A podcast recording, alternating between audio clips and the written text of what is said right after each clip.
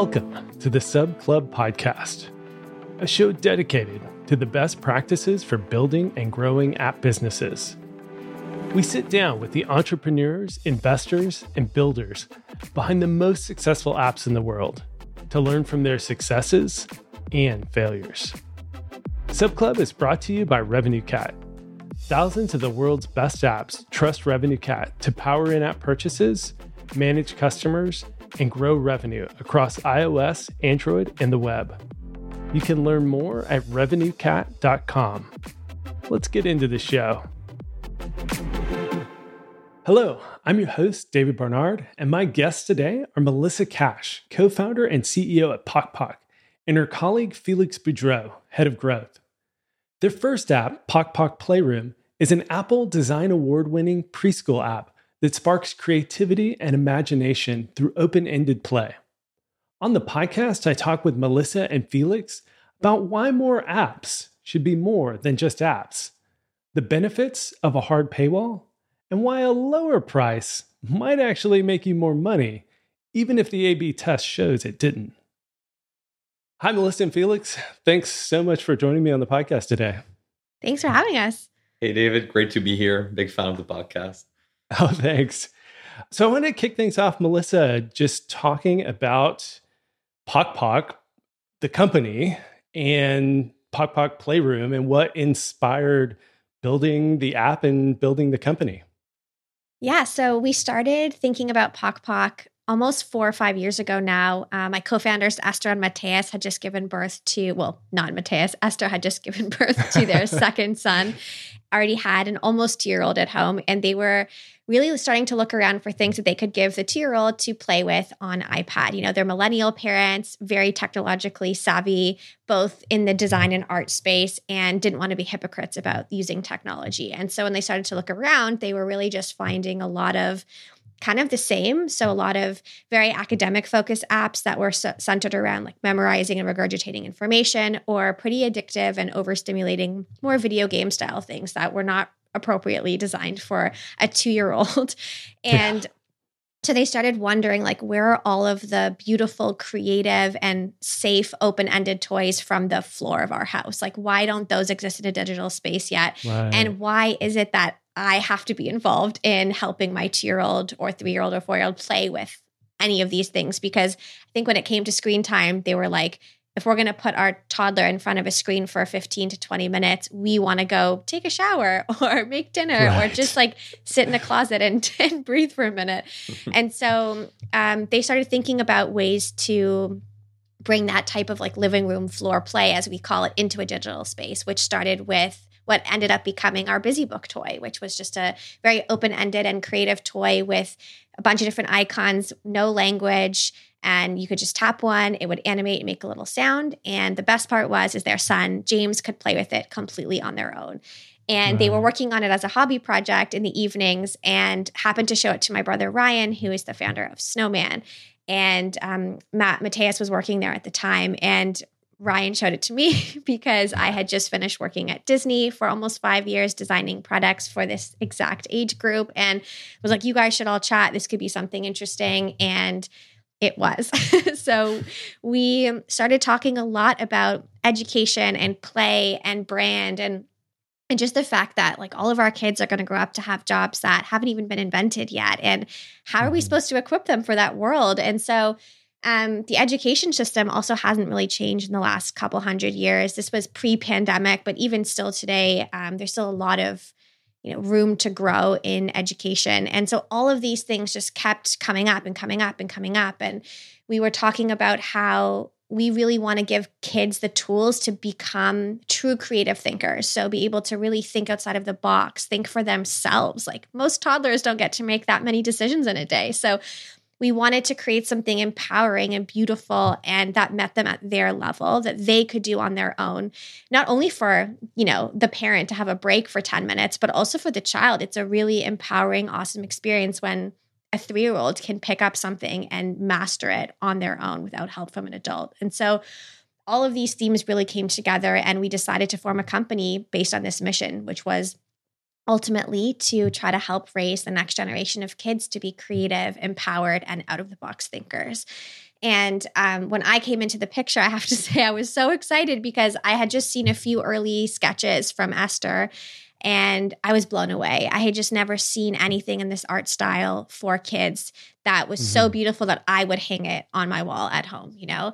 And um, it's interesting because when we first started, I, I had just Disney IPs running through my head. and um, after spending years playing with Elsa and Anna and Mickey and all of those great characters, it was just kind of refreshing to see something so almost minimalist and simple and gentle that I saw a huge potential in. Um, and so we decided okay, we're making a company and we're going to change the world through digital play.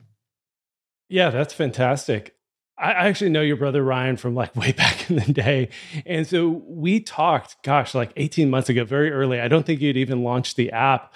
And one of the things that really struck me was that you're not just building an app, you have a much broader vision for the company. And so I'd love to dive into that a little bit about, you know, kind of where you see Pok Pok uh, going in the future and, and not just being an app company. Mm-hmm. Yeah, from the very beginning, we we realized Pok Pok Playroom, which is our our app now, was something that didn't just fit into even like the snowman business who make really amazing beautiful games and apps for adults. And actually some of them are played by children as well but that's that's just serendipitous. Um, because we could have very easily said okay hey we want to make this app under the snowman brand. But we didn't and that was very intentional we wanted to create an entirely different company and brand centered around this creative vision because there is no like pixar of play out there there is no digital first creative brand that parents can wholeheartedly trust and that kids actually love. And so we just saw this huge opportunity to bring something very premium and special and and frankly just different, honestly, into the world to help serve this next generation of kids who are going to be digital natives more than any of our generation ever were.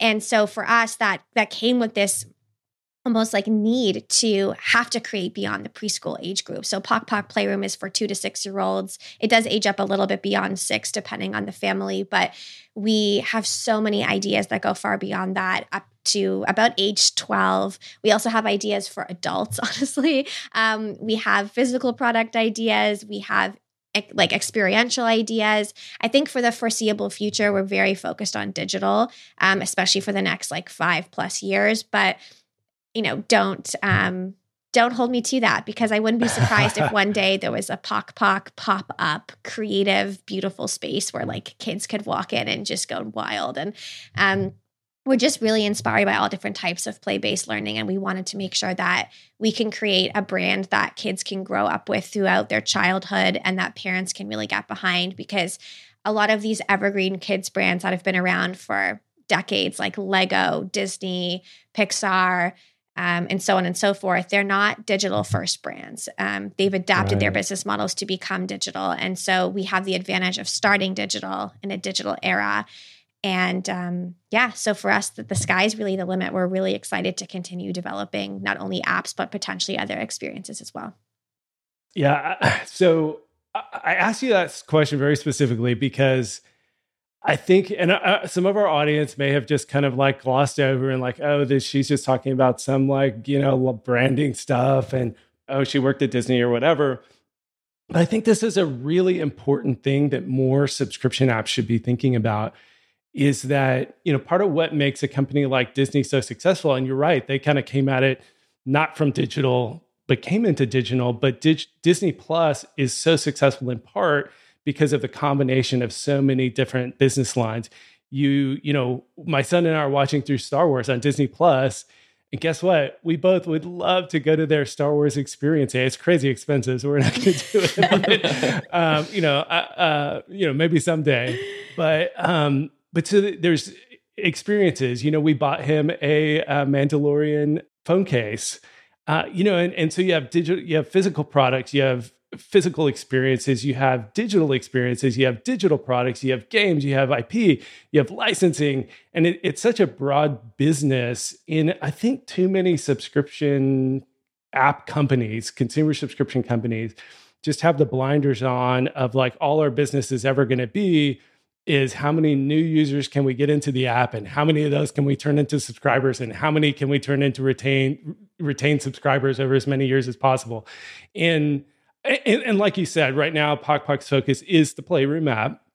And so you're you're very focused on those metrics and those things. But i think in the long run and so, anybody listening to this who glossed over what Melissa was talking about, go rewind the podcast, listen again, think about your own business, and think about, you know, are there ways that that we can think beyond what we're currently building and have a larger vision to do something in the world to to to and to i mean frankly to expand ltv right like absolutely you know. Absolutely it's funny too because we are and we'll we can talk about this you know when we talk more about product optimization at some point i'm sure we'll get to that and yeah. but we are we are willing to make sacrifices on optimization for brand longevity and right. experience because we feel that yes, on the one hand, we are a very new company. We have a new product. It's one and a half years old right now, and we still have a long way to go with it. And we're very invested in that. But we are also invested in the future. We we have an entire sort of like hive mind at the company that are just focused on long term things. It's why we do a lot of PR. It's why we do a lot of organic marketing as well, because we're not in this just to make a quick buck and move on. Like we truly do want to redefine the space. And I think the best way to do that as a kids brand is to be as multidimensional as possible because we also feel that, you know, if if we can earn the trust of parents and I say that like very seriously because earning trust from parents is it very special and important and difficult.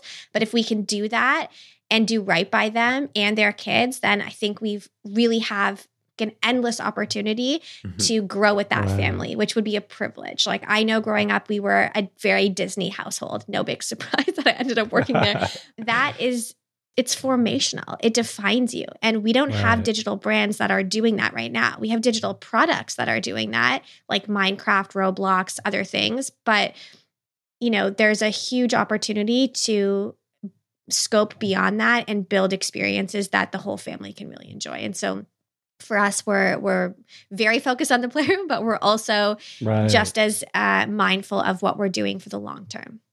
That's fantastic. And, and and that's part of the thing, right? Having that broader vision helps shape your decisions day in, day out. That you're not just, you know, overly optimizing or using scammy tactics or things like that. You're building something for the long haul.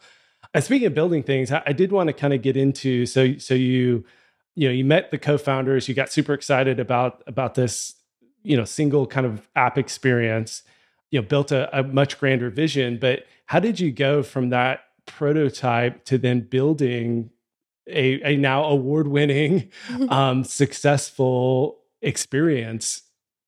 So it came, I mean, the people. I mean, that's the fundamental yeah. ingredient to any successful product or company. We hired a really diverse group of people that are not all from the games or kids space. Um, we have and, and we we worked with a lot of kids. so um, the Pok Pok Playroom is essentially a digital playroom filled with open-ended toys that spark imagination and creative thinking and learning through play that the child leads themselves. So because we have no menus, no language, no instructions, no winning or losing, no points to score. All of those things made it actually extremely tough to design because we had to think like toddlers, and that's impossibly difficult as an adult. Yeah. We're just so jaded. So we had to really tap into the sense of wonder that we all had growing up and work with a lot of families. So we played with a lot of physical toys. We go to a lot of toy stores, toy fairs, museums, science centers, and we talk to each other, share stories from our childhood. We go to daycares and preschools and play with kids and and really just try to understand like what makes play so much fun for them and so educational and valuable for them. And then we take that and we wrap it up and we start play testing and building prototypes and eventually the playroom became pretty full. um, but we do have like a pretty robust development process where we work together internally first, and then we go outside, we test with a bunch of families, we go to schools and test, we come back, we learn. I mean, kids are brutally honest under the age of six. I would say they have zero Yeah. filter. It's wonderful. I think we all learn a lot from them every day when they're like, no. um, so I think that has been like the secret ingredient to our success. And then of course, you know, we we try to integrate as much data as possible into all of that because at the end of the day, we want to make sure that we're fully optimized for success. And sometimes that means following our gut, and sometimes that means following the data. But we find if we follow the kids, they tend to lead us to Right. the best path forward because they just they just know. Yeah. I, so one fascinating thing to me, and, and um, my kids and I played with the app quite a bit during the, the beta, whatever, you know, long, long time ago.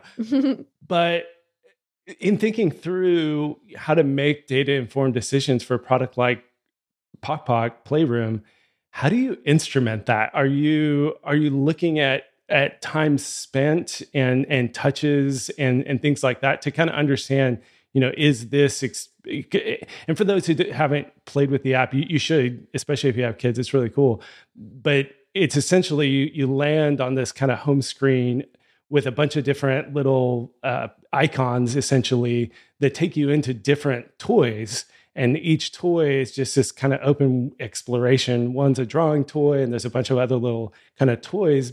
But kids naturally do start this just tapping around and seeing things that move and, and Pok Pok like makes noise and like things move and you can play little games. It's i mean it's like a like lego combined with blocks combined with like there's so many fun experiences. Sorry pitching the product but but I, I i think it's somewhat helpful for people to understand that aspect of it. So do you do you track like touches and like minutes spent in the different experiences and and how do you collect that data and then how do you kind of make decisions based on that and reconcile that against kind of what you're seeing in in playtesting If I can jump on that. Uh, Yeah. Basically, like we're like our, our tech stack is growing, but we're we've been um, leveraging Amplitude for like a lot of these like data analytics uh, purposes. But the answer to what you say is yes to basically a, a lot of things. We do track when uh, kids are playing with toys, uh, how long they're playing, or like the frequency of toys. Of course, all of that is like extremely like anonymized. We're very very very careful when it comes to collect data because just uh, we want to be very protective of the people who use our app we're Right. we're COPPA compliant uh, we also like the, deal with kid safe which is an organization that makes sure that our app is is very kid safe and and kind of keeps us on our toes in that way so um, yeah basically we look at a lot of those datas but it's interesting because like Melissa said, we're not necessarily an app that is very focused on uh, gaming and, and getting kids addicted to it because the purpose of it is not necessarily to boost the length of session like right. more and more or to boost the number of session. Like we don't want kids to necessarily use Pok Pok six time a days for an hour. That that's not the purpose. We want for when the kids use the app that they're entertained by it of course because otherwise it wouldn't serve its purpose. But at the same time we don't want them to be addicted. We wanted when a parents need to make supper they need to give the tablet for 30 minutes the kids have an awesome experience they learn they play. But at the same time another thing we're really focused on is that when the parents has to take the ipad back because supper's ready we don't want to have a tantrum which is also plays in that. If the kids is super overstimulated by like getting coins and like just like focused on an objective. That might very well happen. So that's very much part of how we're looking at data. Like we want to make sure that we balance qualitative and quantitative data to create this experience that is calming entertaining educative but also not fall into just put kpis that are pushing us to like get kids to play longer and more often. Right. that's something we're very wary of hmm It's true. I, I just want to add as well that we we definitely want kids to want to play with Pok Pok, but we don't want it to be that their kryptonite, you know, because that that's Yeah. fun for nobody. Like, of course, we would much rather, and with our own kids, even like go outside, play in the mud, get dirty, have make a mess. Like that is more important than any digital toy we're ever going to make, probably. But Right. There's a time and a place for digital play. And when we bring it into the hands of children, when we're looking at the data, we, we just want to make sure that they're getting the most robust experience possible, that they're moving from toy to toy, that they're not like drowning in front of it for hours and hours and hours, and that they they want to come back because one of the and one of the ways we actually figured that out it was it was kind of interesting because balancing engagement with addiction is very counterintuitive. Yeah. like most apps are just focused on engagement and like how can they bring you back bring you back bring you back. And of course that is important to us in order to like keep a healthy business but we want to make sure we're doing it in a way that is healthy for the children and also feels good for the parents. And so with that we decided that all of our toys will be intrinsic intrinsically motivated. So the play comes from the child the any limit or boundary that they encounter while they're playing is something that is within themselves not within the app. And there's no congratulatory anything that happens when they do anything. Like even solving a problem like taking a mail and putting it in a mailbox that's only a problem to solve if a child identifies it as a problem to solve. And that's why it's such a beautiful thing because we can see that kids are able to you know, deliver the mail, let's say for 10 minutes. And then let's say mom calls and says, okay, kids, it's time to get out of the car. We're, we're at our destination. Uh, they can just put it away. And when they come back, there'll still be more mail to deliver if they so choose, or they can go do something completely different. So, because right. of that open endedness, it actually works in our favor in terms of engagement because they're curious. They want to come back and see what else they can do, but they're not fighting because there's not like one more thing to do before the time runs out. And so it's a it's a very tricky dichotomy and we're looking at the data a lot in order to make sure that we're constantly finding the right balance there. Yeah. I, I want to highlight again because I think this is just so interesting. I hope that you know our audience is is probably not a ton of kids apps and so for the kids apps they're probably just eating this up and loving this conversation if you are listening to this and hopefully you didn't skip this one and you're not a kids app, again, go back and listen to that whole sequence in the frame of building for adults as well. And that it's part of the beauty of a subscription app where your customers are paying you versus ads being paid for the maximum amount of time that you can spend in an app. It to me this has been a real shift in the app economy is that the subscription bo- model is more aligned with delivering value than capturing attention. Yes. So when you think about your KPIs, not as a kids app, but as a scanner app or, or whatever, it's like go back and listen to that description again through the eyes of how does that play into adults? Like, do we need this like gamification? Do we need rewarding engagement versus like just delivering the value and getting them in and out of the app quickly and things along those lines? And, and again, I think it's still fun having this conversation because I think there's just so much to take away, not just for kids apps, which again, I think the kids apps listening are going to love this, but I think so many other subscription app entrepreneurs can learn from the approach that you're taking and the play testing and balancing against being data informed and all those things. So, so just fantastic, fantastic insights there. To not drag this on for hours, I would love to talk to y'all for like multiple hours, but we only have another 30 minutes or so.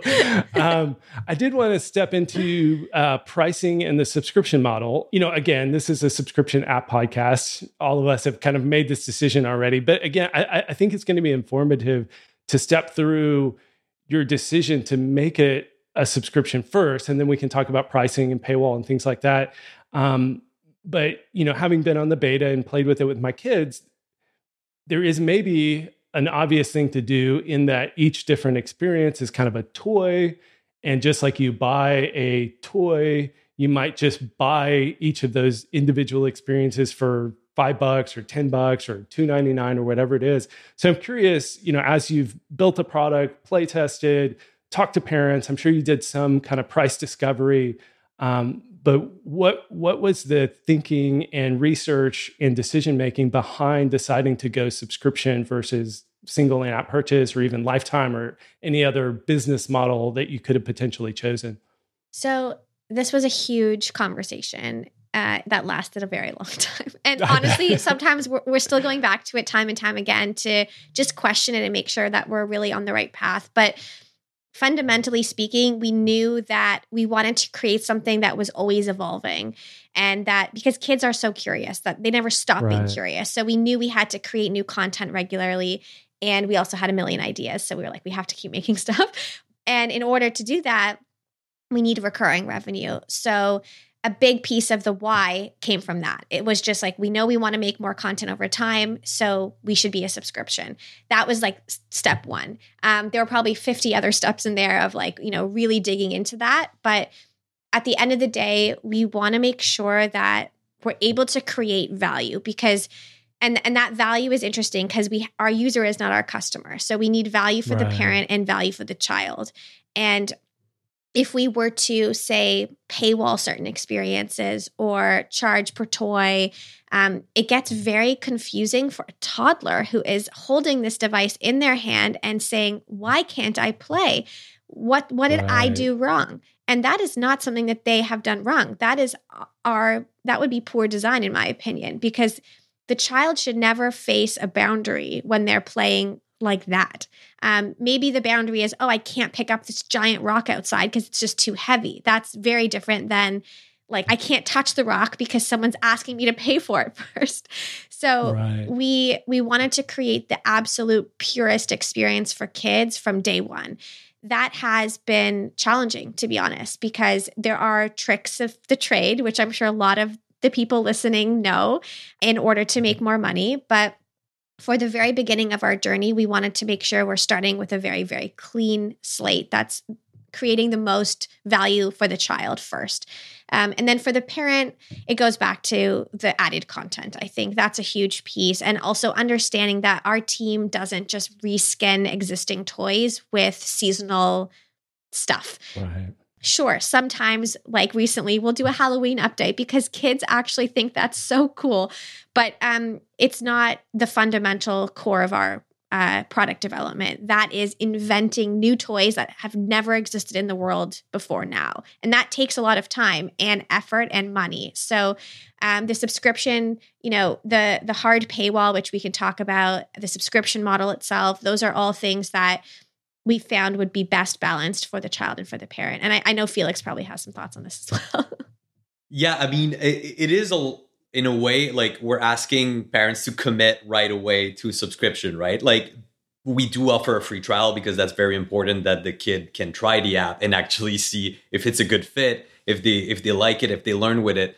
But at the same time, like Melissa said, we do want to we, we're kind of betting on parents who value having a very pure experience where there's no paywall. There's no sneaky like game mechanics that the kids might fall into, and then they get that crazy bill because of in-app purchases. We we really wanted to go against that 100%. And also, I think it's beneficial for the parents because again, we want to create something that the child can play with without the parents being involved. And there's kind of a side effect with paywalls in a freemium version is that the kid's gonna run into paywall two to six, he might not even be able to read like at, at, that level, right? So like he doesn't know what's happening. Then he really needs uh, one of the parents to help him get out of there, you know? So like that was another big reflection. And talking to user a lot, like the kids get so much fun out of having a new toy in the playroom and like a new big update like we did for Halloween where like everything was like wrapped in Halloween and there was like monsters and there was like like uh, pumpkins and it was really great and kids like really love that. So we do want to create like that delight often and subscription works in that way you know because otherwise it would be hard to to make that constant delight and new toys and innovation happen in a business model that is just strictly paid. So that kind of like went on to decision but like melissa said it's taking that decision. We, we take kind of a hard stance on that, uh, but that's what we're betting on. We want to create the best experience as possible. Yeah, and, and it's just it's so interesting how the subscription model helps align with that experience that you're you're and it, it, and it as you were saying melissa that you know your goal is to to deliver value and if somebody's not getting value they cancel Mm-hmm. It, it, it's something I think you know we're seeing a lot in our RevenueCat data. It, you know, consumers are very rational. you know there there's a, a, metric i like to call zombie subscribers where uh, and we've looked at this a few times in our data and there just aren't that many people who stay subscribed to something that they're not actively using uh, and then there's there are some apps where you won't necessarily you know open the app you know widget apps and other things like that. So yeah. or, or you pay for it on stripe um, and you open it on apple or you, you pay for it on apple and you're using it somewhere else or you know things like that where you know it's not necessarily direct reflection. But generally you know if you're delivering value consumers stay subscribed. If they're not getting value they cancel. And and it's just a, a, very like direct alignment of incentives. And one of the things i did want to dive a little deeper on and you kind of mentioned it you both mentioned it in passing is that you now have a hard paywall. So i was on the beta you know me and my kids played with it. But it wasn't until this week that i realized that you when i was downloading the app from the app store to like better understand and get off the beta you know the full experience. And so i downloaded it and you can't do anything without starting a free trial, which I, you know, more and more apps are going this direction. I'm actually going to be experimenting with a hard paywall myself. So I, I wanted to dive into this a little bit uh, around the decision making, and then even you know eh, whatever you're willing to share on kind of how it's performing, and if you experimented with any other variations. Mm-hmm. Felix, I know this is something you're very passionate about. Maybe you want to start. yeah, I, I mean, having worked for other apps, like having a hard paywall is a big decision, right? Because like you're going to yeah. lose a lot of people who don't want to enter a free trial, and that's totally understandable. Um, so the thinking behind that was a lot of like creating that really pure experience, but we we tried a few things with that paywall. Um, the first one we launched was extremely simple, kind of like explaining uh, value proposition that we have in the app, and then at that point, if people were ready to commit, they could enter a, a trial. Uh, and if they don't like it, they can just cancel, right? Like it, it's it's fairly easy to do. Uh, so based on that, like we wanted to like push that. The performance was quite good, to be honest. Like with a hard paywall, what's good is like your download to paid rate is is generally a bit higher than if you let people the the, the opportunity to test the toys. Right. But one thing that we tested that was really interesting to me is that we we saw we we did lose a lot of people who were like listen i don't know if my kid's to like it. I'm not ready to put in my my credit card information and enter a trial. So we wanted to see if we let them try the toys before entering the trial. Would that make any difference? Would they see the toys and be like wow like I, i'm really really need to come in for a trial. So we designed a paywall where we let users try the toys for 20 seconds at a time and then the toy would close so that would let let them try the toys and hopefully like it and want to like see more about it. But interestingly enough, that kind of backfire in a way. Uh, we got a lot of people trying that aspect, but a lot of them just kind of stuck with that. They saw that experience in of itself as a free trial, and they kind of like we saw we had lots of users like just playing the 20 seconds all over and over again. And when we looked at the data, we're like, that's crazy. Like th- there was a huge amount of people who did that, and we're quite satisfied with that. The the reasoning is it's not the parents who would suffer going through the 20 seconds again and again. It was the kid because they would be playing right. with that. So interestingly enough, that create a lot more active users in a way, but it did perform more poorly because like the kids would just play with that and no one was was really winning because kids were playing in a really like lesser version of the app. We weren't getting more trials and parents i guess like weren't be able to give their kids really what the app could could focus on. So based on that we we rolled it back uh, of course and now we're trying a lot of different paywalls like a b testing uh, really trying different value proposition which is really hard because it's a hard paywall. Parents have to yeah. get it and some parents get it when we talk to people. Some people get it from the app store. They read it, they're like, I know what they're doing. They want to create this calming, safe uh, app that is open ended, that is beautiful, that is calming. But like some people don't necessarily get it right away. So a lot of the things we're doing is really spelling out the value proposition in a way that people will understand and that will make them want to try uh, the free trial. And at that point, we're really talking to parents. So we have a lot of uh, of uh, A/B tests coming in that direction. And I think just to add quickly, like that is the kind of crux of our challenge being the having a user that isn't our customer because we right. thought parents will give you a tour of the playroom, take a look around, follow your nose, see what's there. And parents saw that and were like, oh, here it is. Here you go, Johnny. And then they just walk away. And their kids would be right. stuck with this thing and they would get frustrated because every 20 seconds they would be popped back to the playroom from one toy. They could always go back in, but this thing that we designed as like a beautiful tour for the parents was totally misinterpreted and that was our fault. Like we just didn't design it well enough for them to get it. And it was a really big learning for us. It's something we might actually go back and test again with different design and better communication that explains just more clearly like what this is. But we're for now like felix said focused more on optimizing the hard paywall and making sure that we're communicating the value correctly to parents. And that's kind of different for every parent. Some parents just want an app that their kid that's going to keep their kid busy for half an hour and others want something that they can tangibly come back with and say, "Oh, my kid learned X, Y, and Z in the last 27 minutes. Cool. Now I feel like an awesome parent." Um, right. or you know, there are just a multitude of things. So we're just in the midst of um, massive testing on that front.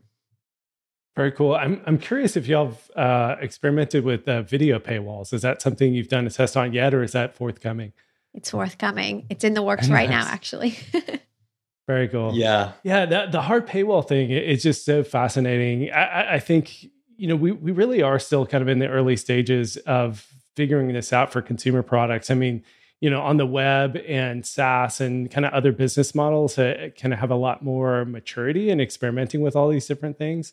And I've just been seeing more and more apps experiment with not even a hard paywall with a free trial, but even like a long onboarding and like mm-hmm. you subscribe or not, yeah. and no freemium experience. And and then on the flip side, I mean, there's apps where a freemium experience actually um, really delivers additional value and helps with word of mouth. And like, there's just so yeah. many different ways to to run these businesses. So it's cool to see as a kids app experimenting with this hard paywall. And I imagine um, again, having having played with the app myself a bit, I, I, imagine the free trial ends up being kind of a free trial for both the parents and the kids. Totally. that parents like, you know, because they have to to start the free trial to to even unlock any experience in the app.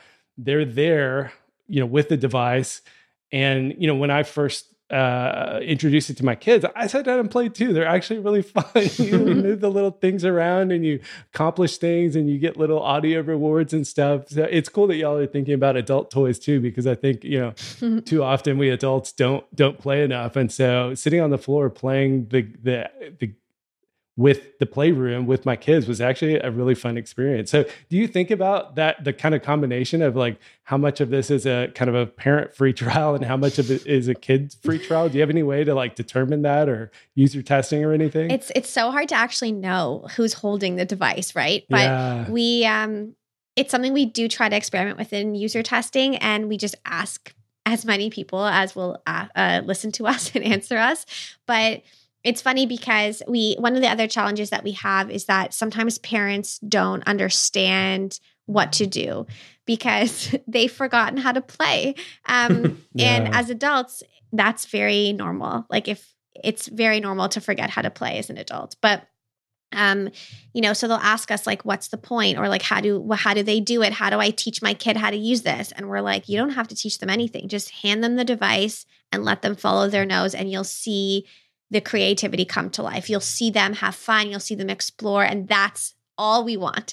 Um, right. But we're so ingrained as a society to be like winning and achieving something and trying to get somewhere with everything that we do, even if it's like listening to a podcast. I listen to Sub Club all the time, and it's for my own development. It's to get smarter, it's to learn something.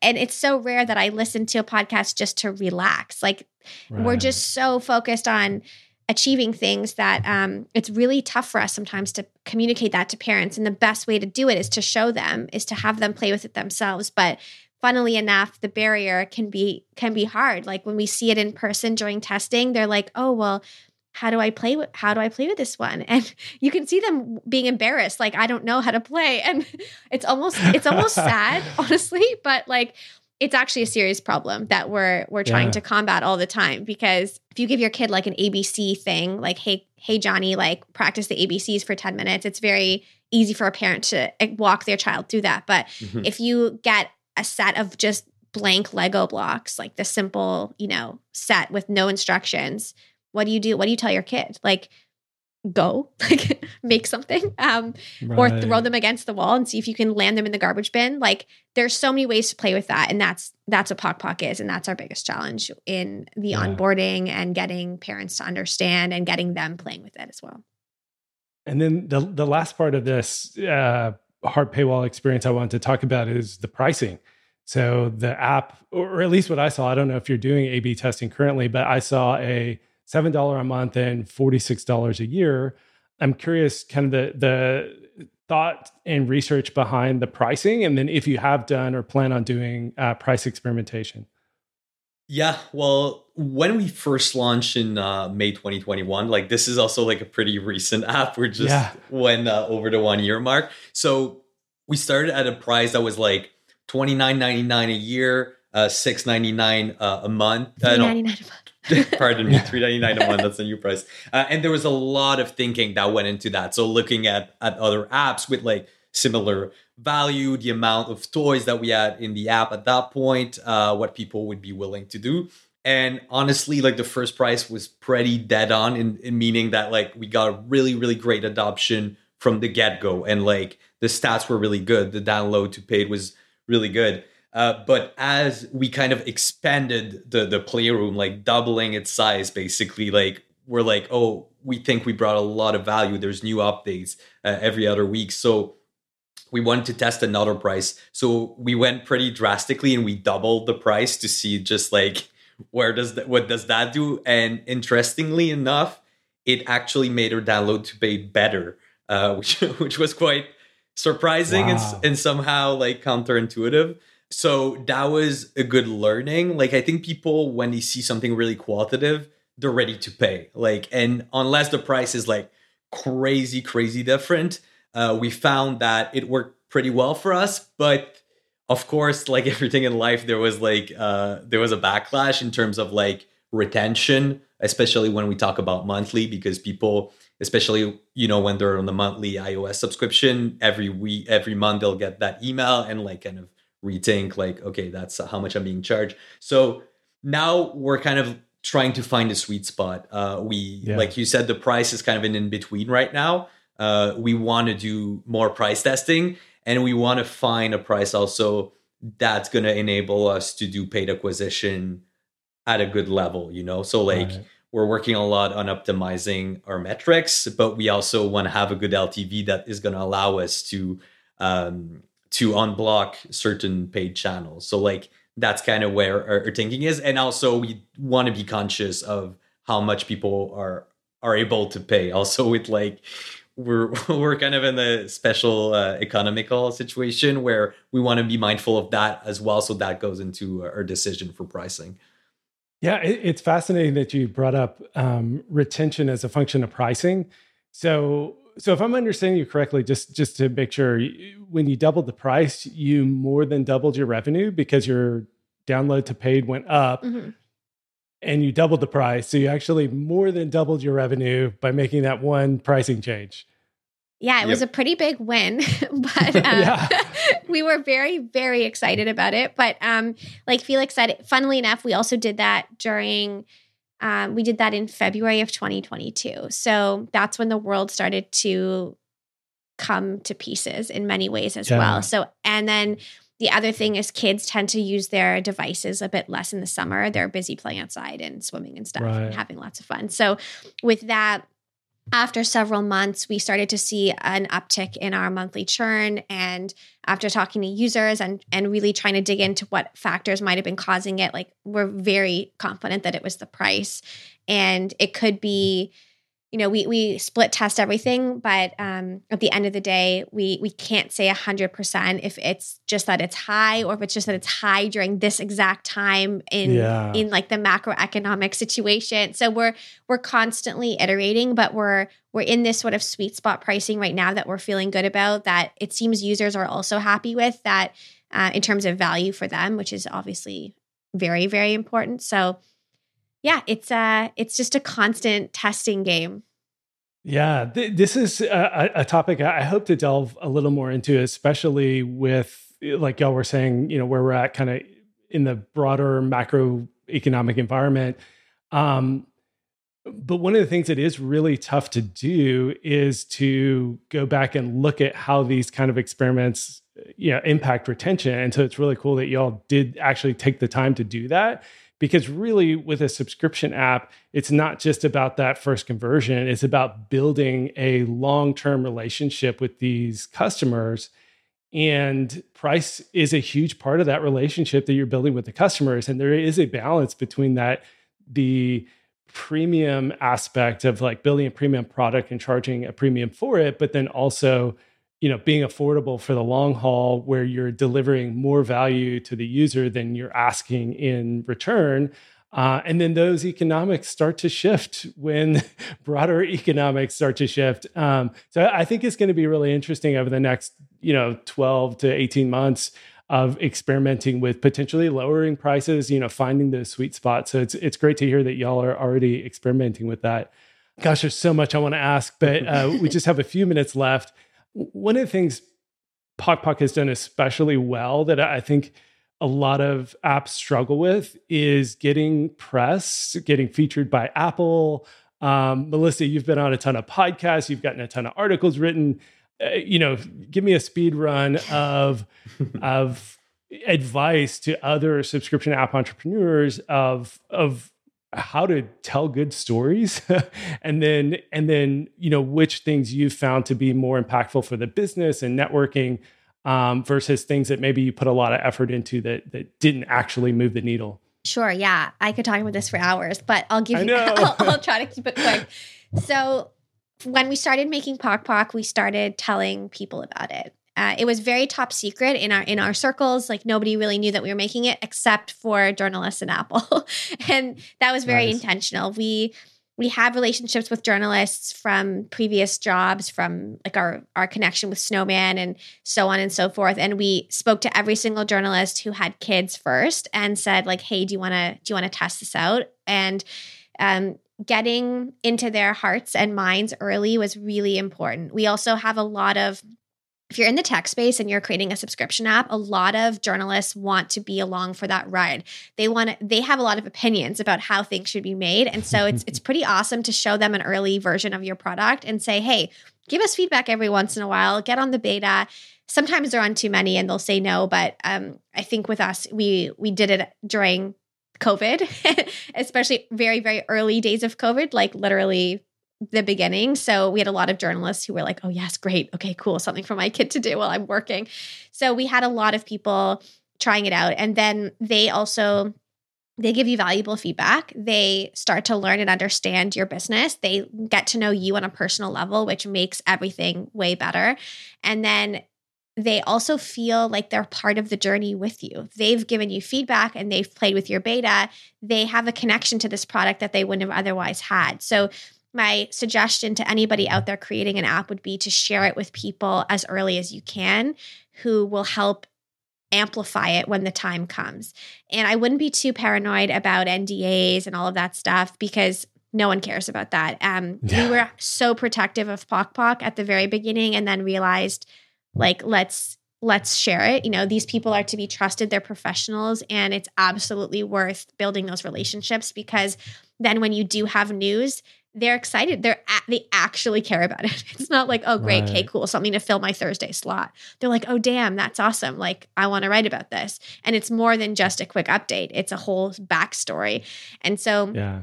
Talking to the press early is really, really important. And with Apple, um, you know, we just wanted to share what we were making with them, and they they really enjoyed it. They were like, keep us posted and and so on and so forth. And we're really fortunate to have won an Apple Design Award. And and I think just because of that, we we do get a lot of featuring. Apple likes to highlight Apple Design Award winners, and that's something we're very proud of, and uh, we're, we're very happy that they they continue to highlight Pok Pok for us. But um, the other thing is, the more content you add to your app, the more reason there is to talk about it, whether that's in the in press or in the app store or wherever. So it's important to think about your updates from a content and subscription value point of view, but also from a marketing point of view, and really try to balance those narratives. So, for example, we did a big update last year for the lunar new year and it was a lot of work internally to make this and we but we we didn't just make it and launch it quietly we we tried to make as right. loud of an announcement as possible because we it's not just adding content because the lunar new year was happening it's because we're trying to highlight cultural values and different cultures in Pok Pok. So that was the first of our cultural updates. Then we did Pride in June, and we we have a lot more coming. And so we're we're just really adamant about sharing the whys behind what we're making, not just the whats. And I think that's what journalists tend to care about. And also, if you're not in the app business, you have no idea who makes apps. It's like a totally unsexy thing to talk about. Um, people are like, yeah, I have Netflix and like Google Maps on my phone, but nobody cares about that story. You have to make them care. Yeah. So it's really important to us to share who the heck we are and why we're building this. And Esther and I specifically spend a lot of time just trying to share the fact that like we are real parents we have real children we're doing this for a reason uh, and and people people are curious. They want to know. And especially if yeah. you have a demographic that are millennials or gen z's they care so much about who is making their products whether that's buying a t-shirt or getting a coffee. They want to know if it's ethical why it was made how it was made and all of that stuff. So we we also work really hard to lift up the curtain and show people who we are and how we make what we're making. Um, and I guess the last thing I would say on the PR front is it's never too early to start and make sure that you you speak to the right people. Um, Felix can also talk yeah. about that because he used to be a journalist in his past life. but I, I would say like it's it's very tough to measure downloads from a news article. You'll you're never right. going to know. You can read impressions and all of that till the end of the day, but you you won't necessarily know. But if you um, but you'll see it trickle. You'll see it trickle so many ways in terms of hiring, in terms of raising capital, if you want to raise capital, in terms of just getting the word out there about your brand because the more people see it and hear about it, the more likely they are to engage with it. Because in this day and age with social media, you need to see a brand at least 10 times before you actually do anything about it. Like I've been about to buy this shampoo for like three months, but I still haven't. so, and I'm yeah. close. I'm very close. Yesterday I got to like the end cart thing, but then I aborted. So maybe tomorrow. or you might get a discount then. Yeah. yeah. uh, but I just wanted to jump in for uh, in terms of a, a, quick advice for app developers when it comes to um, updates that you do. It really pays off to do like a great in-app event with like a beautiful image and like really figure out what updates make sense for your app. And it, it's it, it's not the longest thing in the world, but like it really goes a, a long way in getting promoted and getting featured by Apple and ha- putting something really beautiful in front of uh, potential users has been really uh, impactful for us in terms of uh, in-app events particularly yeah one thing i did want to ask you felix as we wrap up so one thing melissa said there that i think a lot of people listening will be like oh she had contacts at apple oh she had contacts in the press i don't have contacts at apple i don't have contacts in the press but the truth is Ex- well, yeah. That so step one is that yeah, you have to make them, and but step two is like how, how do you make them? Mm-hmm. It's that you tell a compelling story, and and that you you weave stories into what you're building. Like it has to be interesting. I mean, I've done this a lot with my apps. Like I intentionally build unique differentiated features into the app and i intentionally use you know brand new functionality and APIs and use them in ways that people have never used them before because that's an interesting story to tell. And yeah. so, what I want to ask you, Felix, is that for those who don't have connections, making connections is about telling good stories. And journalists, even though, yeah, you may get them to read four more sentences because you have a, a, a connection than they would if you, you know, send it to the tips email. You even if you have a connection, they're not just going to write about you because they know you or whatever. You still have to have a compelling yep. story to tell. You still have to build that relationship. You still have to do all the things. So for for somebody who maybe doesn't have those relationships, do you have any tips, Felix, from your experience at Pok and then being a journalist previously and working with other apps of kind of how to approach that storytelling and how to tell compelling stories? Yeah, I, I, th- I think the most important part of all this is to be extremely critical of what you're pitching. Like you have to right. assume that journalists are getting a hundred pitches a day. So like really think about what you're pitching and think about is the journalist really gonna like see your thing and be like, oh, that's different from all the other apps I'm getting pitched every day. Like, is it? Like if it's not, rethink what you're doing. Like think yeah. about your story. Like if it's just, oh, like I saw a problem and I, I found a solution and here's an app. Okay, like everyone's saying that. Like what makes it interesting? Uh, do you have a, a, unique rapport with this problem? Like if you're doing an anxiety app, do you suffer of anxiety? And like what was the trigger? Like you have to find a way to humanize what you're doing. And also you have to make sure that there's not 25 apps that are doing exactly the same way and solving the same problem the same way then there's zero chance the journalist is going to talk about it. So like be very critical. Think about how you're pitching it to make it like humans like good stories. Pitch it and make it interesting, make it compelling. And also uh, make sure you don't copy paste like your messages. Like journalists can just sniff that. So like tr- try to connect to work they've done before. Also make sure you're talking to the right pe- person because that's all that work you're going to do ahead of time. Just making sure that you're talking to the right person that writes app thing not only talks about tech but has written about apps has written about your category of apps. Spending that time is going to be very rewarding and then connect it with stuff that they've done before. If they talked about kids app like oh that was really interesting. We're doing something a bit in that field but we're doing it that way. And the the the founder has this crazy story. So like really think about your pitch find the right person. And if you think about it and you don't think you have the right pitch or the right story, that also might be a business model thing that you're not differentiated enough. So that can help also uh, thinking back to your business model and like, are, are we doing something different that people are going to be interested in? So yeah, yeah that would be my my advice for people uh, that don't have connection. Follow journalists on Twitter that you that are relevant because you'll you'll be surprised how many people actually ask for leads. So just keep an eye out. It'll help you understand what they care about, what they write about. If they have kids, if they have a dog, if they have anxiety, if they like people are so open on Twitter. So keep an eye out. And if you see something interesting, say something. Even if you have no news, just be like, hey, I read your thing on that. It was awesome. It really touched me in this way. Okay, bye. And then three months later, when you do have a pitch, they're going to open your email because last time they actually, you didn't ask them for anything. You just gave them a compliment or you connected with them.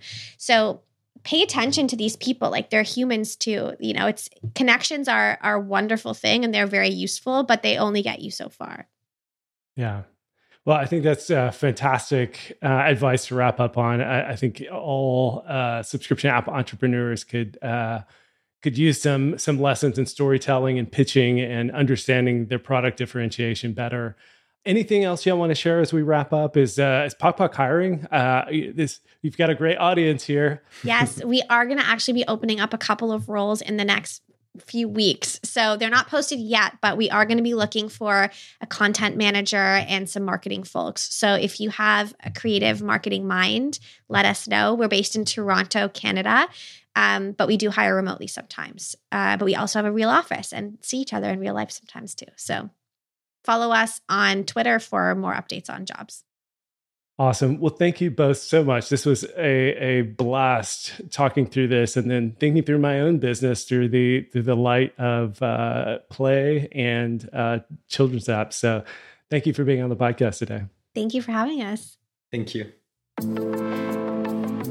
Thanks so much for listening. If you have a minute, please leave a review in your favorite podcast player. You can also stop by chat.subclub.com to join our private community.